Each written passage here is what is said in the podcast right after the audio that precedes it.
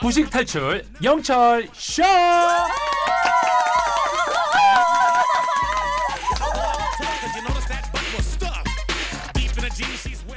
우리 모두가 무식을 탈출하는 그날 폐지될 곧땅 코너죠. 매주 목요일엔 문학 여행을 떠납니다. 6897번님이 잼마쌤은 혹시 태몽이 있었나요? 있었다면 특별할 것 같았는데 뭔지 궁금해요. 오, 자 호기심을 한번 또 풀어볼까요? 스타 강사 김잼마쌤 어서 오세요. 안녕하세요. 젠마스키 국어 강사 김젠마입니다. 태몽 얘기가 나오는데 태몽 네. 뭐였는지 혹시 알고 네. 계신가요? 제가 듣긴 들었습니다. 어. 어, 엄마 말로는 난생 처음 보는 새가 계속 엄마를 보고 쫓아다니면서 막 조잘됐다고 해요. 어, 어. 그래서 제가 이렇게 쉼없이 말하고 사는가 봅니다. 아, 나도 아마 그럼 그러지 않았을까. 나도 엄마한테 물어봐야 것 돼. 물어봤다가 또 까먹었다 그랬는데. 음. 음. 제잘 제잘 제잘 제잘. 네. 어. 쌤은 그러면 그 학생들 부르는 이름 있나요? 이다디 쌤 보니까 뭐 짹짹이라고 부르더라고요. 아 학생들은 어. 아 저는 학생들 잼둥이 잼, 아, 잼둥이. 네. 어, 좋네요. 귀엽네요. 잼마와 귀엽죠. 또 아이들 어리니까. 네, 잼둥이. 네. 우리 잼둥이들도 많이 듣고 있나요, 철파에? 그럼요. 그럼요, 그럼요. 네. 우리 또 잼둥이 그리고 또 철가루분들과 함께 문학여행 떠날 텐데 오늘은 어디로 떠나볼까요? 오늘은 고등학교 고전 문학에서 가장 먼저 나오는 고대 가요. 네. 혹시 딱 떠오르는 제목이 있으신가요? 고대 과야면 청산의 살을 잃었다.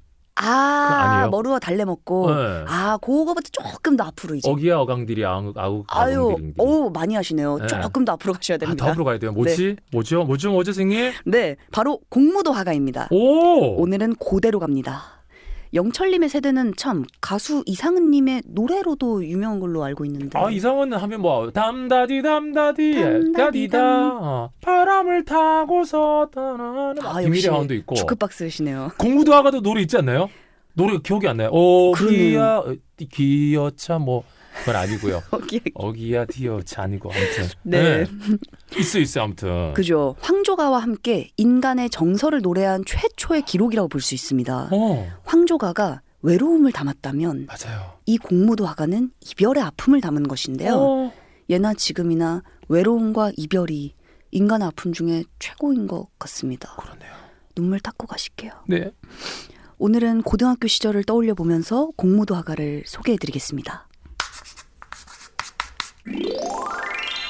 자, 고대 가요도 멋지게 낭송을 해주시겠죠? 집중해 주세요.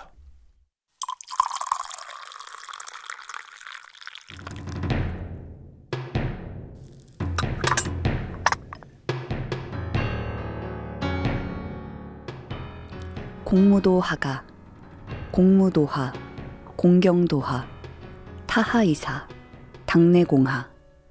그대여, 물을 건너지 마오. 그대, 결국 물을 건너셨도다.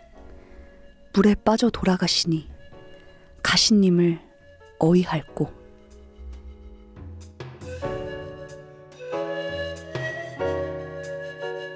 니마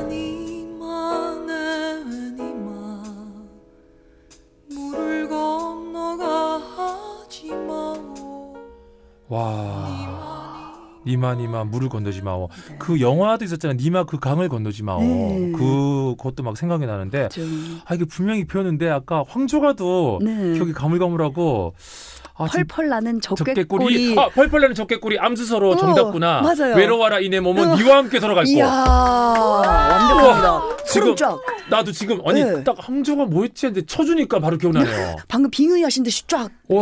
와. 근데 중요한 건 공무도 하가 기억이 안 나요. 그래서 기억이 잘 안 나니까 제 말씀이 또 기억을 한번 또 꺼내 주시죠. 알겠습니다. 일단 공무도 화가는 배경 설화가 있습니다. 고조선의 뱃사공이었던 광리자고는 음. 여느 때와 다름없이 배를 띄워서 출근을 하고 있었습니다. 가자! 아, 이게 아니죠. 가자. 그런데 강가를 보니까 어. 머리가 하얗게 센 백수 광부가 어. 머리를 풀어헤친 채 강을 건너려고 하고 있는 거예요. 어, 어. 그의 아내가 뒤에서 가지 마오, 건너지 마오 어. 하면서 이제 말렸겠죠. 하지만 백수 광부는 그대로 물에 빠져 죽고 말았습니다. 남편을 잃은 그녀는 공후라는 현악기를 들고 와서 음. 강가에 앉아 연주를 하며 노래를 불렀다고 합니다. 노래를 마친 백수광부의 아내는 남편을 따라 물에 빠져 죽었고 광리자고는 집에 돌아와 자신이 본 광경을 그의 아내인 여옥에게 전했습니다. 이야기를 들은 여옥은 음. 안타까움에 노래를 부르며 이들을 위로했다고 합니다.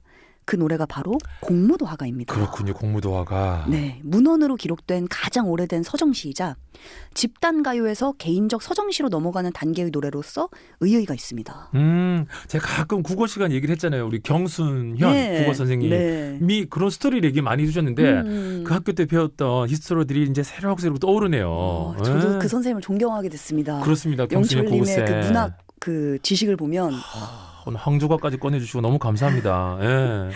공무도화가의 주제는 님의 죽음에 대한 슬픔이며 음. 중심 소재는 강 또는 물이죠. 그러네요. 일행에서의 물은 사랑, 아. 이행에서의 물은 이별, 삼행에서의 물은 죽음을 뜻한다고 볼 수 있습니다. 이 고대 가요에서처럼 물이라는 게 본래 어떤 경계를 나타내는 소재로 자주 등장하는데요. 네. 강이나 물을 건너는 것은 누군가 또는 무언가를 남겨두고 떠나는 것을 의미하는 경우가 많습니다. 어, 또한 이 작품에서는 현실과 이상의 경계로도 해석할 수 있습니다. 그래요? 그럼 이제 교과서에서 배웠던 것보다 한 발 더 깊이 또 들어가 보는 건가요? 딥하게 한번 가보겠습니다. 네. 현실적인 것은 남편의 죽음, 음. 이상적인 것은 남편이 죽으면 안 된다는 신념. 그러나 작품의 실제 어조에서는 후자에 있는 신념은 처음부터 포기한 상태입니다.